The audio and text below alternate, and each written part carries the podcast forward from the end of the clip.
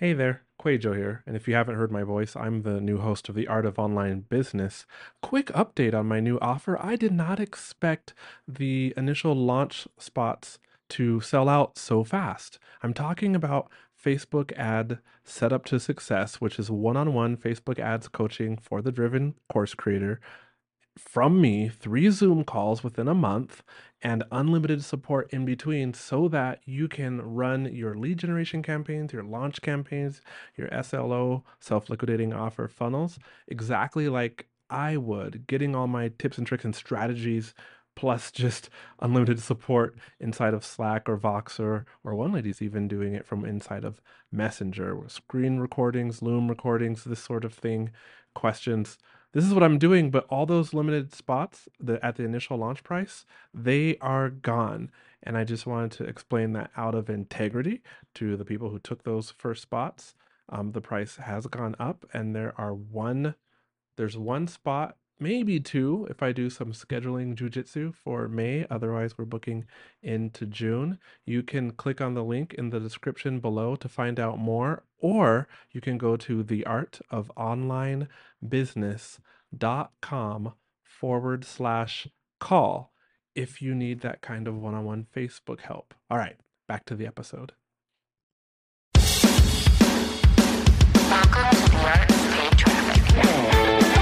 This is the show where I bring you the best tips, tactics, and strategies for using paid traffic to grow your business on autopilot.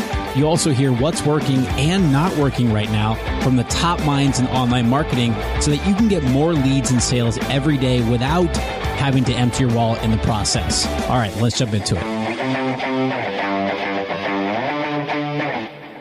Hey, what's up, everyone? Welcome back to the Art of Pay Traffic Podcast. Rick Mulready here. Really appreciate you for giving me your time today. Hope all's going well.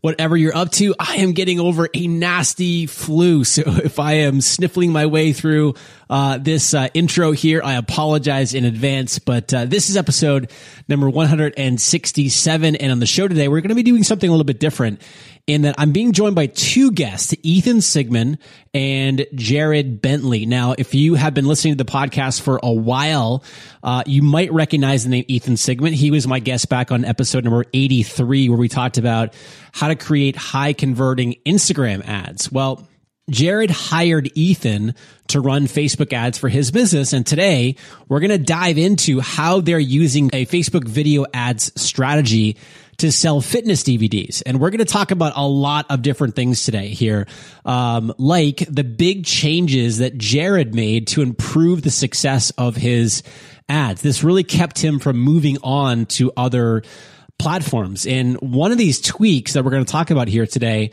uh, that he made to the Facebook, to his Facebook ads, literally allowed him to make a million dollars in revenue because of this one tweak. So we're, we're going to be sharing what this tweak is.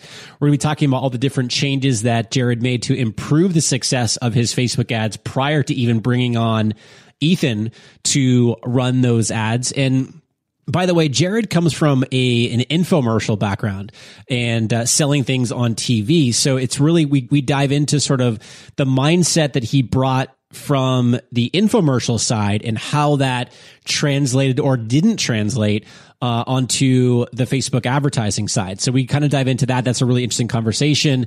And we also talk about how their Facebook ads account got shut down. Jarrod's account got shut down. We talk about why it got shut down and then also the steps that they took to get it reactivated. We talk about a wide range of topics here today, guys, including the nitty gritty of how they're now spending upwards of six thousand dollars a day on Facebook ads. And when we, when we, when we get to that level in the conversation here today, it does get a little bit more advanced, but I'm really excited to bring you this conversation because of sort of the wide breadth of things that we talked, talk about, everything from beginner type stuff to more advanced stuff and how they're spending so much money per day and seeing the success of what they're doing. So uh, we dive into all that today. Before we do dive into it, do me a favor. Take a screenshot on your phone right now of your listening to the podcast here and tag me over on Instagram. I am at Rick Mulready on Instagram. Tag me in that photo because I want to personally respond to you and thank you so very much for listening to the podcast here. Really appreciate it. All right, without further ado, let's jump right into it and go hang out with Jarrod and Ethan. Ethan and Jarrod, welcome to the podcast. How are you guys doing? Good, good. And yourself? Doing well. Thank doing, you. Doing great. Haven't done a uh, haven't done two guests on the same on the uh, during the same episode here.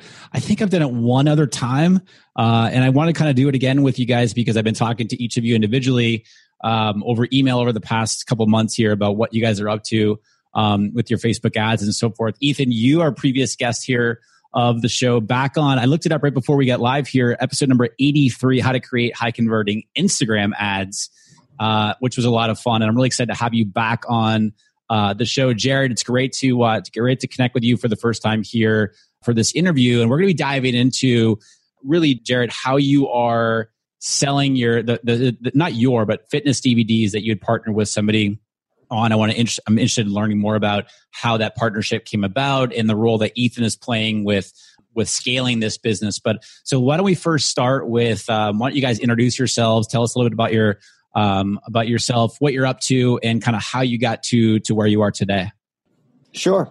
Uh, thank you, Rick, for having us. My name is Jarrod Bentley. Uh, from a background standpoint, I've been uh, uh, marketing uh, for about fifteen years. Primarily, I've been producing infomercials. So most of the marketing that I'd done had been on television. And uh, from a television standpoint, so much of the things that used to work ten years ago just don't work anymore. Mm-hmm. Media is becoming prohibitively costly. Um, the things that are that used to be able to be able to go out and work just don't anymore. So I've been looking for avenues to market products outside of television. And that's when I really started getting into following a couple of different podcasts and trying to really get a grasp on how you could market products online. So that's a little bit about my background. Awesome. Yeah. My name's Ethan Sigmon. I've been kind of running Facebook ads and Instagram ads and just doing a lot of internet marketing in general for about the past uh, five to seven years.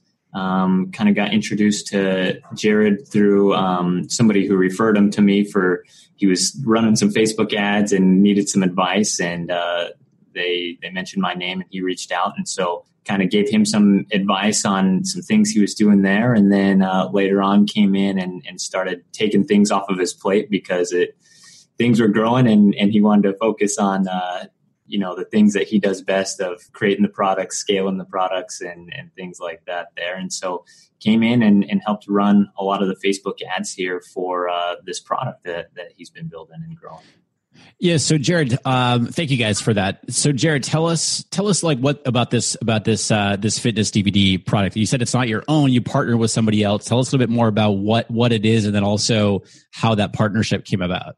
Yeah. So the partnership is the, the body, the, the product is called Body Groove. Uh, a girl by the name of Misty Tripoli. She and I had done an infomercial about ten years ago and it didn't work, but we had stayed in touch. And she reached out to me recently that she had filmed a set of new fitness D V Ds and wanted help marketing them.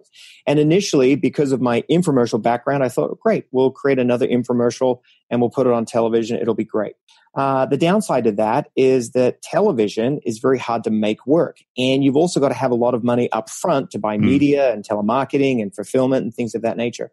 So we tried a few things with her D V Ds and it didn't work. So we moved towards the, you know, the internet side of things. I'd always heard that, oh, you can spend little amounts of money on things like Facebook or Google mm-hmm. AdWords and things of that nature, and you can make it work. And I had tried that, but had never had really any success. But I was I was eager to make these work because I felt like they really appealed to a certain demographic of people. Um, we just had to find that person. When you when you advertise on T V, it's such a throw it to the wall and see what sticks. Yeah. But because media is so expensive, that makes it very difficult to work. So we were excited about being able to, you know, put this on the internet. I tried. No success when, when we first started. Okay. Before I want I want to dive into that. Before you did that and you were still doing the T V, what kind of, you know, what kind of money are we are we talking about here that you were spending and seeing little to no results? Well, a, a typical television campaign to mm-hmm. get just even to test, you'll probably want to spend ten to fifteen thousand dollars in your in your first test. Yeah. And that will let you know if there's potentially something there. Okay. Now, ten or fifteen years ago, you could do that and expect multiples of maybe two or three with respect to the media you put in. Nowadays, most of the advertisers on television are expecting a one-to-one multiple or sometimes even less because mm. they have a big retail back end that can compensate them for that media you know, that they're outlaying. So it really takes the little guys out of the equation. You'll notice that a lot of the infomercials and direct response television spots on television right now are from big brands and people yeah. with very, very deep pockets. So the little guy like me, or probably a lot of the people listening to this, really don't have a chance to make television work anymore with their own funding. Now, they could go to someone else and partner and so forth, but they'll be left with maybe a small royalty or things like that. So sure. It, it's very hard to make television work anymore unless you're, you know, got very, very deep pockets. Sure. So that was the first platform that you went after, Facebook? Because you mentioned once you went online, it really didn't work for you. Uh, I, I actually did some Google AdWords. Okay. I tried to make that work, and I did some YouTube YouTube ads. But you've got to remember is that I didn't really know what I was doing. Um, I felt like I'm, you know, very proficient from a television marketing standpoint. And I yep. think, well, those, you know, traits and so forth will carry over. And they really didn't. Yeah. Google AdWords, particularly the inability to define a market. So when I was listening to I, you know, some podcasts and, and really figuring out how to define an avatar and things of that nature, I thought, mm-hmm. well, this could really be it, because her her Body Groove workouts really appeal to a certain person. They're yep. kind of like the opposite of a P ninety X or something like that. So it's really hardcore. Yep. So I had to figure out how I could find that person through advertising. It wasn't television. It didn't seem to be uh, Google AdWords. And I just didn't know enough about YouTube to make that work either. So that's when I really started investing the time in listening to uh, podcasts and seminars and reading as much as I could with mm. respect to internet advertising. My guess is very much like a lot of people that you deal with every day. They're trying to figure it out and yep. make their product work. Gotcha. So how, I'm curious, do you do you recall kind of the budget that you spent to test out on both AdWords and, and uh, on YouTube? I think it was a couple hundred bucks. It wasn't okay. very much. So it wasn't um, a lot. No, it could have been up to a thousand, but it, it, was, it wasn't a, an, an enormous amount. And after I'd spent, you know, a couple hundred or a thousand dollars, it was like, okay, I'm not getting any sales. Yeah. Um, and it was it was twofold. It was kind of coming to the conclusion that I just didn't know what I was doing. And I didn't want to throw good money after bad. Yep. And it was almost like putting the brakes on or putting pause and saying to myself, okay, before I go out and spend more money, I've got to figure this out. I've got to invest the time into learning and understanding yep. and becoming proficient in this. I felt and, like I could do it. I just didn't know how. And when you said in this, was it sort of online marketing in general? Or were you like, you know what, I'm going to, I'm going to now tackle Facebook, but I'm first going to need to learn the basics of what I'm doing and what to, what I like, how to test different things out on Facebook? Or was it, you know what, things didn't work on AdWords and YouTube. I didn't really know what I was doing. So I want to learn more about that to go back and test more of that. It's more the latter. I wanted to learn everything. It wasn't like, oh, I'm going to go to Facebook. I'd obviously okay. heard of Facebook as this, you know, mecca per se of, you know, internet marketing. But it was, I think, uh, you know, everything. I, I tried to look up some of the people that I knew to be, you know, successful in the space. Mm-hmm. I, I tried to watch everything from like a John Benson or, you know, from yourself, from mm-hmm. Amy Porterfield, all of these types of gurus that, you know, that we, I'd seen all over the place, mm-hmm. uh, the people from ClickFunnels. And I just tried to digest as much as I possibly could, not really understanding or knowing rather, you know, do I go out with a video sales letter? Do I have a sales page form? How do I do all, you know, how do I put it all together was yep. what I really lacked. Okay. And, uh, and and so that was where I was at initially. Got it. So once you once you sort of went back to the drawing board and it's like, all right, I'm going to start to learn and teach myself some things. What was the once you did that? What was the next step that you took? Once you felt like, all right, you know, I have a, I have a, I have a you know, a better understanding and and of of how I'm going to approach this and things I'm going to test out. What was that next step for you? Well, I think it was coming to a realization that the product I had would only work or be successful for a certain kind of person.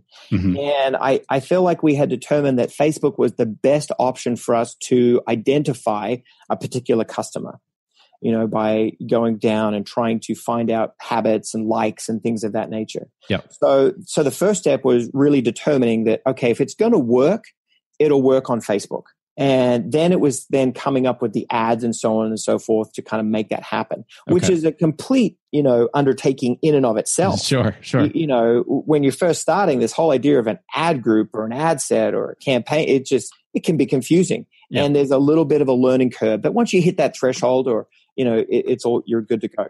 I'm curious, uh, Jarrod, did, did you ever feel during this time, you're like, because you were learning it, you were testing it out, you were, but then you said, you know what, I do need to learn more about this myself to, in order to do this. Did you have an intention of um, outsourcing it to somebody else? But, and, and you felt like, you know what, but I need to learn this a little bit first? Or were you like, you know what, I'm just going to give this a go myself? No, it was definitely the latter. Okay. It was, it was, I'm going to do this and do it myself. Okay. You know, uh, one of the things that over the last fifteen years, having produced, you know, dozens and dozens and dozens of infomercials, you know, and seeing the, the money that's there when you have your own product, I've always wanted to be the person that has their own product. And this was one of many products that I had, but it felt like the one that was the most ready to go. Mm-hmm. So the thinking was I would always learn this myself in order to be able to apply those principles to all of the products. Got it. Um, Got it. And then, and, you know, and eventually getting down the line involving Ethan was a completely, you know, unexpected turn, but has worked out to be one of the best things that could have happened. Sure. So once you, so you decided to start on Facebook, learn the, uh, learn the targeting and so forth. Then you said, you know, creating the images and the videos was a whole different, uh, a whole different beast in itself. What types of ads did you start to kind of go out of the gates with to start testing out? Well, we had two primary ads. Yep. We put some visual images up with some, you know, captions and headlines and so forth. And we also took some of the actual workout videos and put them directly on as a Facebook ad so that people could see what they were getting. Now, as mentioned, Misty is so unique and so charismatic, in my opinion, that people either gravitated to her very quickly mm-hmm. and loved her, or they dismissed it, which I found, you know, from a marketing perspective is great. You want that polarization almost. You want sure. people to have a, an intense reaction. So we found with respect to the videos that people would watch them and eventually, you know, they, that would turn into the success. But there was one thing in before that where we almost gave up on everything before we ever really figured out if it could work or not. What was that? It's a cliffhanger, man. Yeah, it's right? a cliffhanger. So we had decided we'd run with some Facebook ads yep. and we had determined, you know, budgets, fifty, one hundred, one hundred fifty bucks a day, something along those lines. And it just wasn't working. And it was right at that time. And this is props to you, Rick. We had heard one of your podcasts and it said very simply, you've got to let Facebook figure it out. You've mm-hmm. got to let that algorithm do its work. Yep. So rather than just cutting it completely, and chopping it off was really probably more from my background. From a television standpoint, if it doesn't work the first day, you're done, you know. Uh, okay. If it, if it doesn't show immediate signs of life, it's yep. rare that it comes back to life. Now, not always, but usually. So after the first day or so of running some ads and not getting the traction that we wanted, we figured, well, this is a bust. And we were quite ready, literally, to move on to the next product and just to not even pursue this, which would have ended up being a huge mistake. Yeah. So you mentioned on one of your, your podcasts, let it do its thing. So we just were patient. And I want to say maybe day three or day four, we started to get some sales and we started to uh, pay for our advertising. We thought, well, maybe there's something here. Mm-hmm. And I think after the first week, it was starting to be profitable. So with that, we just started to increase our budget slowly and slowly and slowly to the point where we went from one hundred bucks a day to three thousand dollars a day. And uh, it turned into a real business. Two questions about that. I love the fact that you're, you you heard this. You're like, oh, okay, let me, let me, let me try this out and see how it works. First question there is, at what point were you shutting ads off? Was it within that first day or so, like first twenty-four hours? You know, this isn't working, I'm shutting it off? Yeah, typically it was. Okay. It would be one, maybe two days, you know. Okay. Uh, just thinking that if it works, it works. People yeah. see it. Not understanding the behind the scenes mechanics that Facebook's doing with their yeah. algorithms and trying to find the right customer and building upon that. You know, a little bit of impatience, a little bit of like, you know. Every, everybody yeah. has it, man. Yeah. You know, a big part of it, though, is really believing that it could actually work, you know, because yep. when you haven't had the success and you hear the stories like the ones that you talk about, mm-hmm. you're always dubious. You're always skeptical. Well, that worked for them, but can it really work for me? So the, the cutting it off, it's almost like this, like, well, it didn't work. You yeah. know, what does he know? Right. That it ended up working. And so this, so these ads, they were going directly to, from ad to purchase, like to sales page, right? For them to like the product page to buy. Is that correct? Yeah, this was completely cold traffic, yep, directly to a sales page and asking for an order. And how much? And what was the what was the cost of the uh, of the order? Well, it, there's two. The, we had a streaming service for the the routines at twenty-eight dollars, okay. Okay. And we had a D V D available for thirty-nine dollars. And there were you know five different routines. It was about two and a half hours worth of uh, exercises and so yep. forth. Um, and we we learned along the way. At first, we didn't offer D V Ds. We learned along the way that people still have D V D players, right? They still want a physical product. Do people so still added, watch D V Ds? Right? uh, they really well, do. At least you tested it to find out, right? But it's more than just a test. It, yeah. it not only took us by surprise, it upped our conversion, it yeah. upped our you know, average order size, and now probably eighty percent of all the people that buy, buy the D V D. Wow. Something that we never would have thought of. Wow. Okay. All right. I love that. So, all right. So you made this change. You let the algorithm do its thing. You kept waiting. Now you started to see uh, some sales come in. Now you were paying for your advertising. You start scaling from there.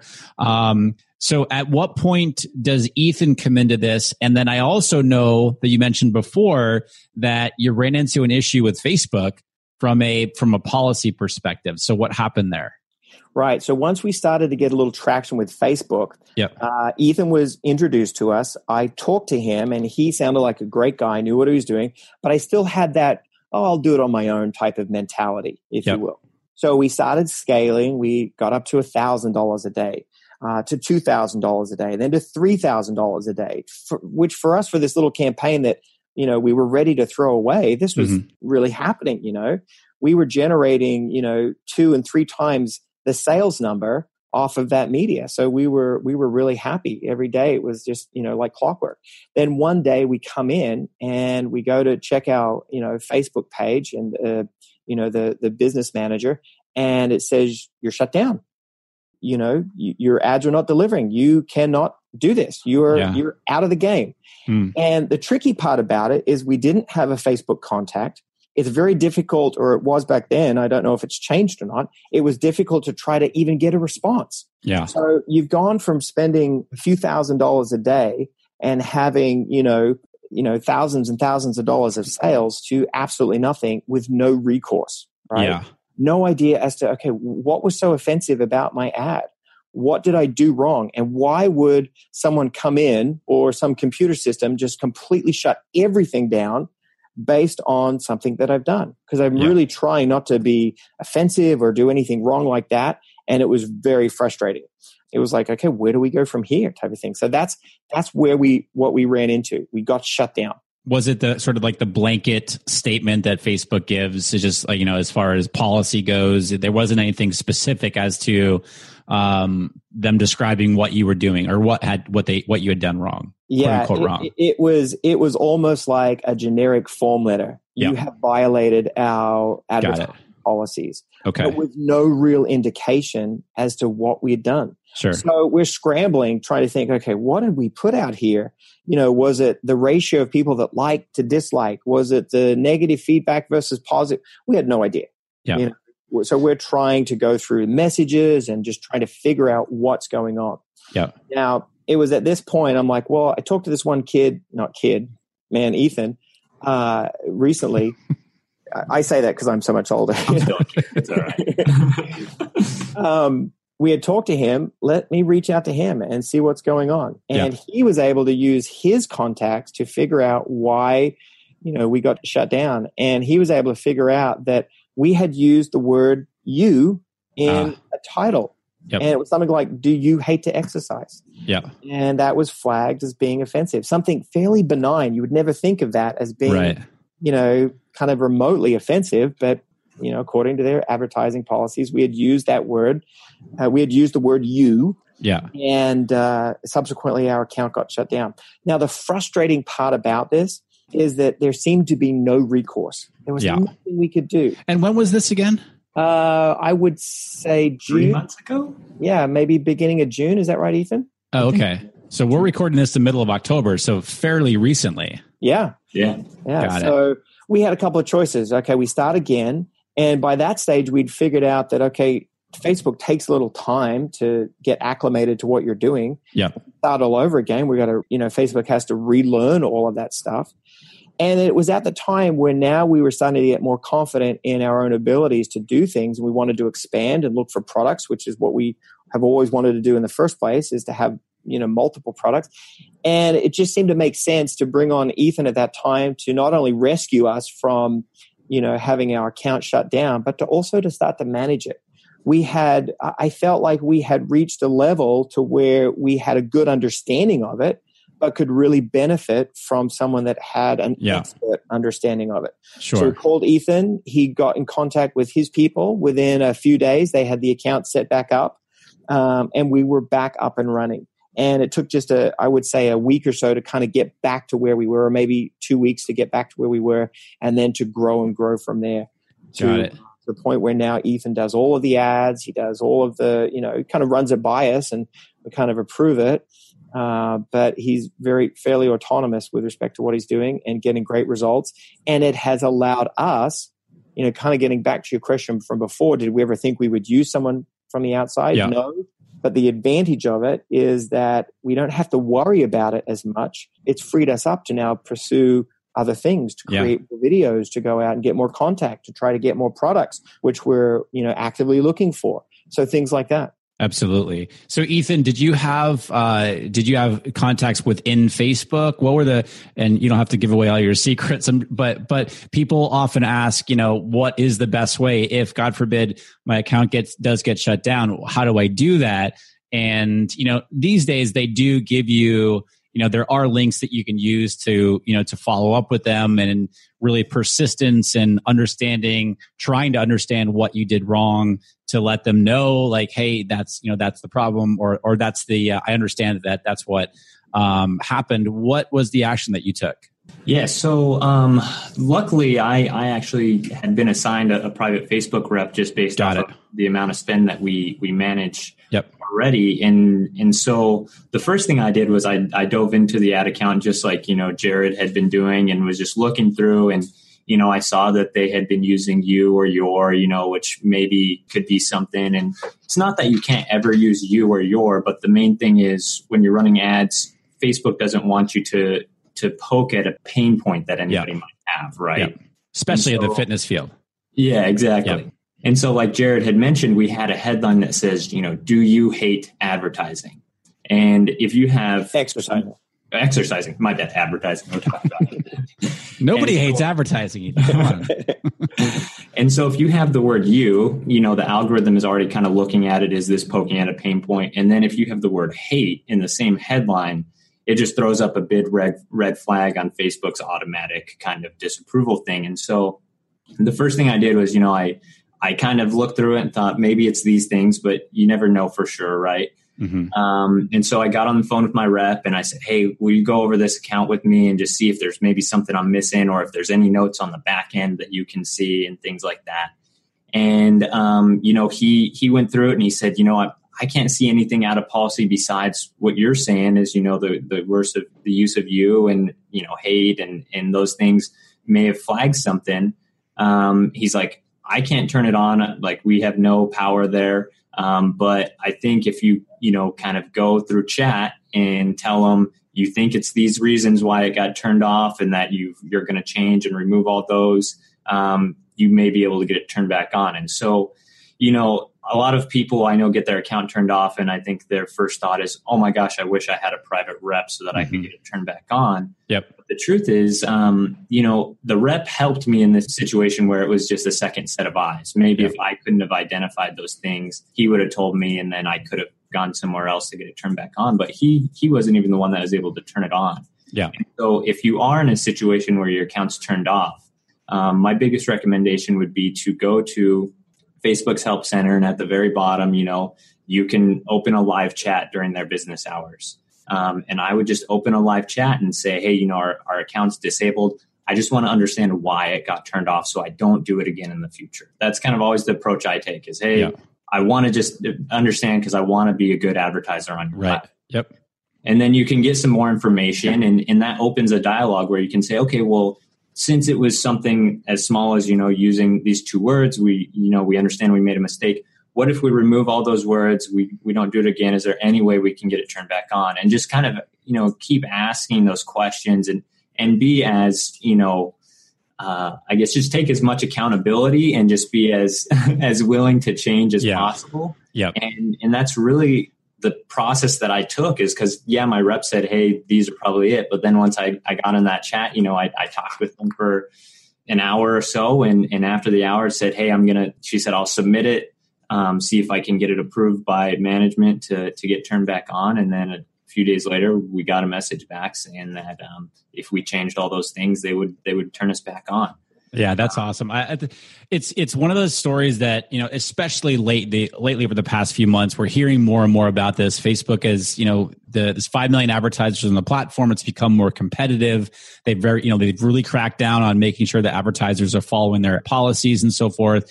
And, you know, unfortunately, a lot of people are running into, not a lot, but, you know, people are running into where their accounts are getting shut down. But if you, just like you, you just described it really, really well, Ethan, as far as, you know, if this happens to you, one of the best things that you can do is follow up with them, be persistent in a good way, but, you know, coming at it from a perspective of, look, you know, I think this is why this happened. I understand it. You know, if we, you know, this is not going to happen again, if we make these changes and so forth. Um, one of the big frustrations for people is not everybody has that chat option on that help page. And I'll link the link, I'll, I'll link the uh, resources page, the help page. There's a support community, an email option, and a chat for most people. Um, if you don't, like, as, as you mentioned, Ethan, the chat is available during, uh, during uh, their business hours. So if it's like the middle of the night, it's not going to be available. And my understanding from um, my recent my recent Facebook ad rep is that those people who are spending on a consistent basis have the chat option. Um, you know, I, but I've seen kind of both, you know, both things happen there as far as accessibility to that goes. But uh, definitely check it out. Again, I'll link it up in the show notes for the episode here today. The other thing that I've that I've found that works really well is you can ask um, the rep to call you. Um, or the person who's helping you, I should say, on the other end of that chat. Um, I've done that before. I've gotten great, like they call you within twenty-four hours and now you're speaking to somebody from Facebook who can actually, um, well, hopefully help you out with that. So Ethan, once you get the account turned back on a few days later, what was sort of the first step that you did? Because uh, Jarrod was spending, what, about three thousand dollars or so per day. What was one of the first things that you did once you got back into that account?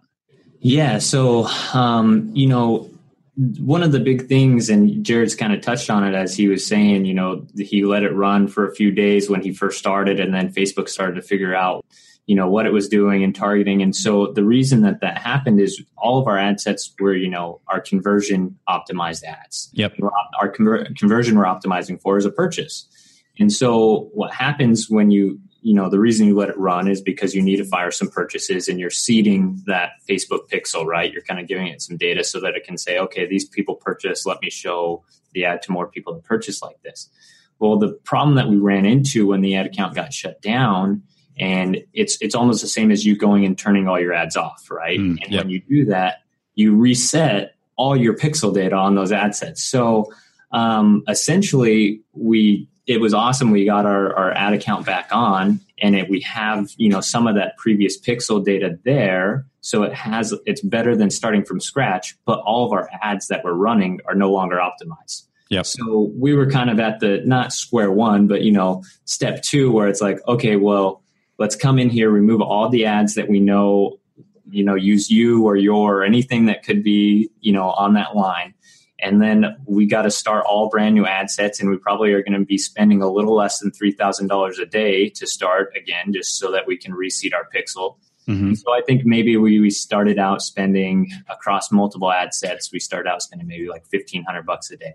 Okay. And every day I was coming in and I was just, I was, you know, creeping budgets up about twenty percent per daily budget on each ad set.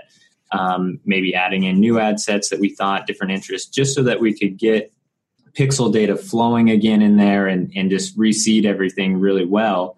Um, and like Jarrod said, it took us about a week to two weeks to get right where we're back at doing three thousand dollars a day inside of our, our K P Is that we wanted to keep. And, and then from there, we were able to just keep scaling. But it was a matter of almost relearning and seeding that pixel once we got it turned back on. Yeah, I think that's a really important point that you bring up is that, you know, when when we shut our, let's call it, so if we're if we're running our campaign, a lot of people ask me, you know, I say, uh, I ran this campaign, you know, three months ago, had great results. It just stopped. Well, I want to reactivate it now. Can I expect the same results? And the answer, like, uh, maybe, but we don't know because you've taken, you know, you've taken the, that the campaign out of the algorithm, essentially out of the flow. Things are very different on the platform now than they were a few months ago, or whatever that last time was. And as you mentioned, Ethan, like the data that the, the pixel was receiving, it hasn't in a few months. So it's like restarting that whole process all. Um, all over again. From a targeting perspective and sort of a setup perspective, you mentioned when you were first getting the pixel going back again, getting that data going, flowing again, uh, you were spending about fifteen hundred dollars over over the you know over the different ad sets. About how many ad sets were you running? Um, probably about ten or so. We would spend, okay. We'd start our ad sets with you know a daily budget of one hundred dollars to one hundred fifty dollars or so. Okay, and these are cold audiences? Yeah. Mm-hmm. Okay. Okay. Were you are are you doing any kind of warm audience? I mean, because you're running videos here. Um, mm-hmm. Was it well? Actually, I'm assuming. Are is was it video ads plus image ads, or was it just video ads? Yeah. So Jarrod was doing both. Um, I would say that it was probably a little heavier weighted towards image at the very beginning, and then once he saw that videos were working good, the spend started to push through videos more. So we did have some some decent audiences of being able to do, you know, people who watched fifty percent of the video, twenty percent. Yep. Since we did get that account unbanned, we we were able to set up some retargeting mm-hmm. um, audiences and things. So as far as that goes, those were really the only warm audiences we had since we're not collecting any emails or anything in our flow. We're going straight to a purchase. The yep. emails when somebody purchases. So we basically set up some retargeting for the sales page, some retargeting for the checkout page, people, you know, who abandon cart essentially, yeah, and, and some retargeting on video views of the, you know, the ads that we were pushing and things. Okay. Outside of that though, everything was cold audiences. And to be honest, you know, we're maybe able to spend between seven hundred fifty to, uh, you know, at this point, seven hundred fifty dollars to like fifteen hundred dollars a day on warm audiences. The rest of the stuff we have to do cold audiences to keep feeding those warm audiences, right? They, uh, yeah. They'll get a high frequency if we don't start filling them back up some more. Were the warm audiences converting for you? Yeah, they were. They were converting okay. really, really well. Um, cool. So, you know, the video views is an awesome, you know, warm audience that I think a lot of people still don't utilize to yeah. potential. Yep. Um, and so that's definitely something that we use a lot. Were there, you mentioned like the twenty-five percent, you know, people viewing at least twenty-five percent. Did you, have you found, are you testing the different percentages there to find out which one's converting the best for you? Yeah. Yeah. So we, I'll, I'll run split tests on a lot of them. And, and a lot of times what it comes down to is you kind of have to start depending on how much ad spend you're doing, right? We've ran so many video ads now that I can create an audience of people who have viewed ninety-five percent and yep. we'll still have like a million people in it, right? So, um, if, but if you're just barely starting out, you kind of have to start at the lower end of your funnel, right? You got to say, okay, twenty-five percent so that I actually have an audience of, you know, enough people to, to send some ad spend to it. Yep. So uh, I found that, you know, the higher viewed percent, the, you know, lower C P A that we can get. Mm-hmm. Uh, but if I want to, you know, I can still stay within my K P Is, even if I'm doing like a twenty-five percent. And so sometimes okay. it makes sense to say, okay, let's hit them at twenty-five percent, let's hit them at fifty percent, let's hit them at seventy-five percent, and let's hit them at ninety-five percent. Sure. And we know they're super qualified once they get up there and, and the numbers kind of all work out together. Yeah, it's a great point there as far as when people are just starting out, you know, to gain some momentum to start with that twenty-five percent on the video view. So for anybody listening, we're not like, it was like, what are, you, what are they talking about right now with the video? We're talking about video engagement audiences. So you can create those audiences of people based on how long they're watching your video, whether it's a Facebook video ad, whether it's a Facebook Live on your page, whether it's a video on your page. You can create these engagement audiences of uh, based on how long people are watching these videos, twenty-five percent, fifty percent, and so forth. And how big, I'm curious, Ethan, how big are the audiences that you, so you're doing about ten-ish ad sets, mostly are cold. How big are the audiences that are, that we're talking about here? Yeah, so they, they kind of have scaled over time, and that comes with the more data that you're able to feed into your pixel, and, you know, the more recent it is, the bigger you can kind of make your audience is. Yep. Because at that point, the Facebook pixel is able to go out and hunt. So right when we got our ad account turned back on, since we were kind of reseeding things, our audience is probably sat between like two million to three million. I tried okay. to a little... Um, you know, broad enough that the conversion pixel has enough people to work with, but also not so narrow that our C P Ms, our cost per, you know, a thousand views was crazy high. Yeah. Um, and now that we're spending more money, we have audiences that we try to, you know, the bigger we can make it, almost the better it works for us, because we have so much pixel data on there. So we have some yep. that are seven million, some that are twelve million. A lot of European countries will just target the entire country, like women over X age, things like that, just because we know based off of the data so that we've gotten in Facebook that, hey, women over forty-five are our prime buyers. You know, yep. so, you know, these European countries that maybe have a smaller population will just go broad, and we have enough pixel data in there that Facebook's just kind of going in and, and hunting out those people that are, are perfect for our product. You bring up a really good point here, and this is a really key thing to everybody, every, to guys who are, are listening right now. What Ethan's saying here, this is another example, number one, of the larger audience sizes that it's kind of it's kind of shifted over the past several months. The the, the quote unquote ideal audience size is larger now, right? And the reason for that is because the algorithm has gotten so smart.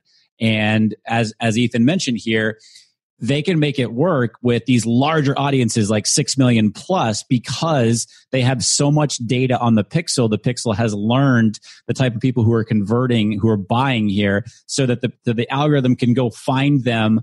They, as, as Ethan's saying, hunting these audiences, the algorithm will go find other people within these large six million plus audiences who are just like the people who are converting. And so this is a really, really good point in that we, you know, unless you're a local business, right, where we, we can't even get close to, say, a million, you know, for example, just do the best that you can. But if your uh, product or your service or your business is going to be relevant to a larger audience, go for that larger audience, meaning like eight hundred K, one million plus, to, to try to reach those, uh, to try to give the algorithm more data to to work with. Was there anything else, Ethan, that you that you started to doing that you found that was, you know, was working really well there?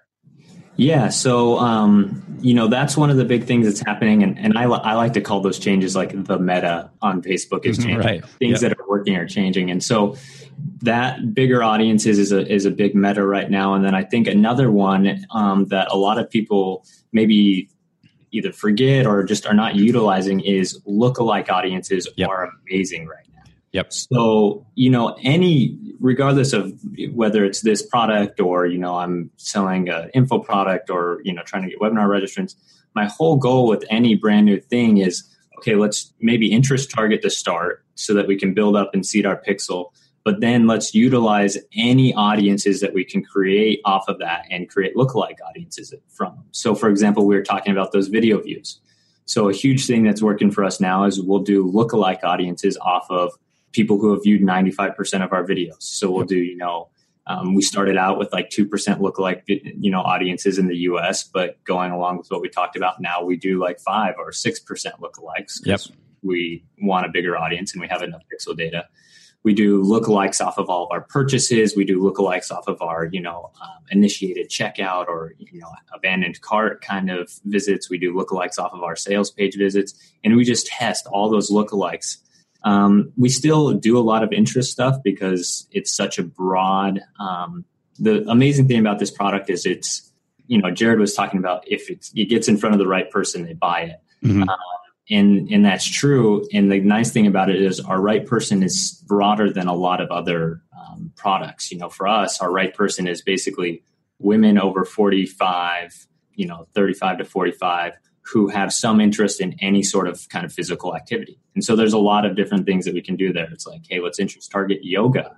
Um, yeah. We'll just trim that down by women who are over forty-five plus. Let's interest target maybe... Um, Zumba or, you know, health and fitness or whatnot. And so we'll still do some of those and we'll keep those really broad, but the lookalike audience is is really to feed those. That's yep. the only reason we're doing a lot of those interest ones. So that's the main goal. Yeah, I love that you bring that up. This is another example where Facebook wants us to build these custom audiences as quickly as possible so that, again, the algorithm has gotten so smart so that we can create these lookalike audiences and Facebook can go find other people on Facebook with similar attributes as the people who are taking whatever action it is that you're creating the audience from. So whether it's watching the video or purchasing or, you know, visiting the page, whatever it might be. The faster that you can create these lookalike audiences. And Ethan, you made a really good point there. You know, test those larger size lookalikes. Forever, we were only doing the one percent, right? And it would get that two point one-ish million people. But, you know, in addition to doing that, don't be afraid to test. And again, this, again, Ethan, you bring up a good point as far as your audience is very broad, so it works for you guys. But, and again, so if anybody's listening who has a product or service that's going to be relevant to that type of sc- uh, scale of an audience, don't be afraid to go up to that two, three, four, five percent, you know, lookalike audience. And again, you said up to six percent. Don't be afraid to go up to those larger audiences because the greater the the percentage there, the, obviously, the larger the audience that you're going to have. I'm curious what you're seeing and running into in the in the way of uh, overlap audiences, any kind of audiences that are overlapping. That's a big thing on the platform right now. That's that's really killing a lot of people's um, campaigns. Like they can be going along for a while, and then all of a sudden, like delivery just drops. And and one reason that can be causing that is is audience overlap. Are you seeing any issues there? Yeah, we we see some issues, but um, luckily, I think Facebook is noticing this as well, and, and they've actually made, at least from what my rep has told me last time I was talking to him about it, mm-hmm. they've made some changes on how their algorithm handles um, really overlapped audiences if you're bidding on them in the same ad account. So if I had separate yeah. ad accounts, this this would be different. But let's say um, I have two lookalike audiences and they overlap about fifty percent. So, you know, half the people in each one are, are the same. Um, what they're, what my rep was saying for me is, all right, if you set those up in different ad sets in your, in, you know, your own ad account and you're bidding on them, um, what the algorithm is going to do is it's actually going to identify that overlap now. And then it's going to just split that amount of people into each one. So you're not bidding against yourself. So say they overlap fifty percent, and we'll just say that's one hundred people just for the sake of easiness of numbers. Mm-hmm. It will take fifty of those people and, and put them, you know, delegated to one ad sets audience and then the other fifty to the other ah. ad sets audience.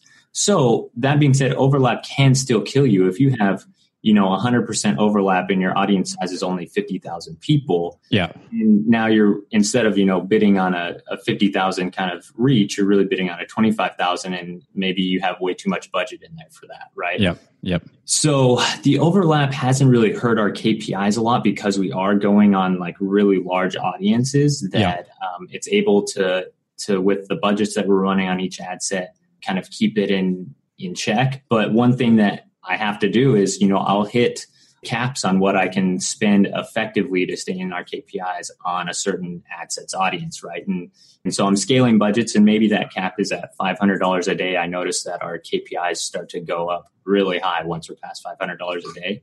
You know, I I just realized, hey, that ad set's capped out. We'll leave it at five hundred dollars a day. Maybe I'll play with some manual bidding or something to, mm-hmm. to, to bring it down. But now I need to kind of expand if I want to expand our budget by finding some more audiences that don't have the overlap or things like that. Yeah. So it does play a role, but I think Facebook is getting better on how they handle it inside your own ad account. Yeah. So when you're doing that, uh, so when you're, what you, you brought up there that you reach a certain level of spend and you realize that, you know, against your K P Is, you're not seeing as good results. Let's just say you bring it up from five hundred, let's just say to six hundred or, or, or whatever it might be. Are you letting that run a few days and then realizing that, you know what, these numbers are not working? Are you leaving? Are you just bringing that existing ad set back down to five hundred? Are you stopping it, starting something new? I guess I know that we're getting kind of tactical here in what we're doing, but um, I think these types of conversations are, are are beneficial for a lot of people. Yeah, absolutely. I'll I'll let them run for a few days, just like everything else, right? You don't yep. want to make knee-jerk decisions on Facebook, uh, you know, especially when you're optimizing for conversions. Um, so I'll let them run for, you know, a few days. if I see, generally though, like I'm scaling budgets on a daily basis, right? I'll, every twenty-four hours I'll come in. So if I come in and I see something, let's say I took one from five hundred to six hundred, yep, and I see it's, you know, out of whack on our K P Is, I won't cut it off, but I won't scale the budget on it that day, right? And I'll just let it, let it sit and see if, if it's going to bring itself back in. Yep. And if it doesn't after, you know, two to three days, I usually use trying to use three days history as, you know, my, my target. Yep. I'll bring it back down. I won't cut the ad set off because I already have so much pixel data in there, yep, that if I cut it off and start from scratch, I'm almost, you know, restarting. Yep. So I'll say, hey, we were working good at five hundred. I'm going to bring this budget back down to five hundred on this. It'll probably take about a day or so to reacclimate into that, but then I don't have to start from scratch on a brand new ad set and bring it back up to five hundred. Got it. Um, so waiting a few days, bringing them back down uh, to where they were kind of stable and, and inside our K P Is. Yeah, I love that. Is there anything we haven't covered that, you know, you guys have seen really good success with, or good, good lessons that you've learned over the past? I mean, great lessons there as far as, you know, w- what you, what was going on before the account got shut down, the account got shut down, how you got it back on, and how you really scaled it back up to where you guys are today. Any, any other lessons or things that you've learned along the way that we haven't really chatted about yet? I don't think there's per se another lesson. I think the overarching lesson here is that, you know, obviously you can listen to Ethan talk and you can tell he's an expert straight away. Mm-hmm. Like he knows, you know, what, he, he's forgotten more than I'll ever know, right? So the lesson here is by delegating to him, I can focus on my core competency, right? Yep. I can focus on the copywriting and the emails and product development and the things that I'm really good at, not having to worry about the things that, you know, and let him focus on the things that he's really good at. And subsequently, collectively, I can be so much farther ahead than I would have ever been on my own. So I think all of these businesses get to a point where you've got to ask yourself that question. Can I continue to do it on my own? And if so, what's the, the opportunity cost of that? Yep. Or can I hire an expert who can figure out all these retargeting options and these, you know, getting the percentage of the audience size here and how to go into different countries and And the things that would take me forever to figure out and would prevent me from developing more on the product side. So that symbiotic relationship is really what's working out for us. Yeah, I love it. Uh, and I'm glad you bring that up, Jarrod, because that is so important. A lot of people don't realize that, or they think that, you know what, I have to, I, I'm not going to do this myself because I don't have time to do it. You learn enough to be, you know, at least to kind of get the sense of what you were doing. Yeah, maybe you weren't having the type of results that you had hoped for, but you got up to about three thousand, you know, a day in spend and were doing well and making money from it. And then, you know, it happened with your account. But then you realize that, you know what, probably time better spent. I can, I, you know, delegation or redelegation of resources here to somebody else who can handle this, who's an expert in this, and that I can focus on other things where I'm in my, you know, quote unquote zone of genius in other areas of the business and grow the business in those areas that that I'm the best at and have somebody else take care of it. And, and it's a um, it's a mindset that I, I would I wish more people had in how they're looking at their business. And and I'm I'm really glad, uh, Jarrod, that you didn't outsource it right away, that you did go through that experience. And I mean, not of, of getting your account shut down, but you went through the experience of learning and, and testing it out yourself to see what you could do. You brought it to a point, you know, those things happen, and then you decided to delegate. But I'm glad that you were able to do that and you were willing to do that. Um, and thank you, by the way, for implementing what you were learning here on the podcast. Uh, I always love, I always love that stuff. Well, the, the cool thing is I, I like to just remind myself about this. That one decision has now generated millions of dollars in sales. Ah. That, that one little thing that we could have just easily pushed aside and said, oh, let's try the next one. Yeah. Millions of dollars. You yeah. know, the thing I love that it. We're all really trying to accomplish. And and the thing about the account getting shut down, that's perhaps the best thing that could have happened. True. It has allowed me to, you know, focus on the other things and put it in the hands of someone that has been able to dissect this six ways from Sunday and, you know, really target opportunities that I don't think I would have personally been able to really figure out, at least in the short term. Yeah, sure, sure. Guys, this has been great. Thank you so much for your willingness to to come on here and chat about this. Uh, both Jarrod and Ethan, I want to make sure that people can connect with you um, if they want to reach out, ask questions, or, or just connect in any way, what's the best uh, way for people to do that? Ethan, you go. Yeah, yeah. Um, the best way for me, um, if you know people are interested in in talking about ads, things like that, um, they can always kind of just schedule a call with me at my website, um, and that's advengers dot io. So ad vengers dot io. Um, you can schedule a call there. If you just want to shoot me an email, you can always email me. The best email to, to email me on is ethan at advengers dot io. Got it. Okay, cool. And Jarrod? And for me, probably the best thing is just to reach out to me via email. And my email is jarrod e bentley at gmail dot com. It's J A R R O D E Bentley, just like the car, B E N T L E Y at Gmail. At Gmail. Okay, cool. I'll be sure to link those up on the show notes page for today's uh, episode. Guys, thank you again so much for coming on to uh, to chat about this stuff. This has been uh, really interesting, and I think that we've just helped a ton of people with this uh, case study and kind of how we work through issue, how you guys work through issues and the success that you guys are having. Um, so thank you again. Well, thank you very much for all you're doing as well. Absolutely. Yeah, it's been really fun. All right. Hope you got a lot out of this one with Jarrod and Ethan today. I want to give a big shout out to everybody who is leaving a rating and review for the show over on iTunes. Really, really appreciate it.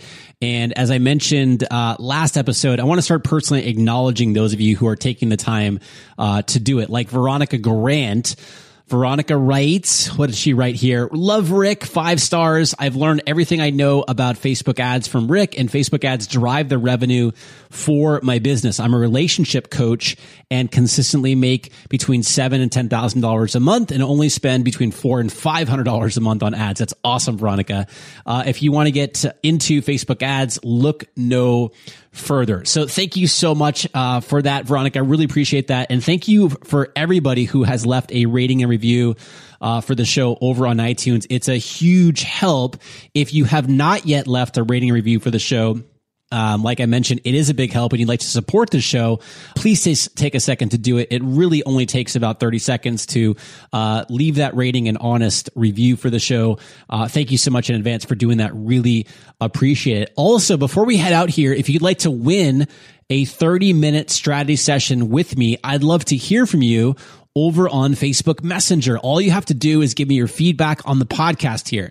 Uh, specifically, I'd like to hear what you'd like to hear more of on the show, like things like topics, guests, style of the show, frequency of the show, length of the show, any ideas that you'd like to share with me. I want to hear Uh, from you. So to share your ideas and feedback with me, you can just message me over on Facebook, which is, I set up a link for you. It's rick mulready dot com forward slash messenger. It'll pop your Facebook Messenger and you can message me uh, right there. And when you message me with your ideas and feedback, I'm going to pick one person at random at the end of each month to win a thirty minute strategy call with me. And we can talk about your Facebook ads, growing your business, online marketing strategy, growing a team, whatever it is that you'd like to talk about. We can cover it during that thirty minute strategy call. So thank you so much in advance for uh, your feedback. That uh, feedback really, really means a lot to me. And I take all of that into account uh, for planning out the podcast here, because I want to continually evolve this podcast and be providing the type of content, information, uh, and format and all that different type of stuff for you, the listener, because this is why I do it. I do it for you. And uh, as always, thank you so much in advance for, excuse me, thank you so much for listening, or in advance, for listening to the show today. Uh, coming up next week, I do have another great episode coming your way. So as always, until then, keep testing your paid traffic to find out what works for you and your business, and then do more of what's working. And I'll see you in the next episode.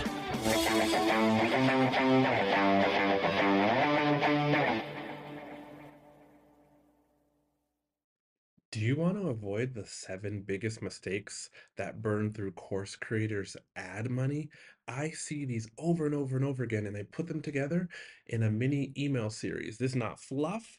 Each of the seven mistakes, I also have a recorded video tutorial showing you inside of Facebook Ad Manager how to fix those mistakes. This is good, solid, and it will save you money or help you make more money with your Facebook ads click down in the show notes below. You'll see the link and you can go download it right now for free.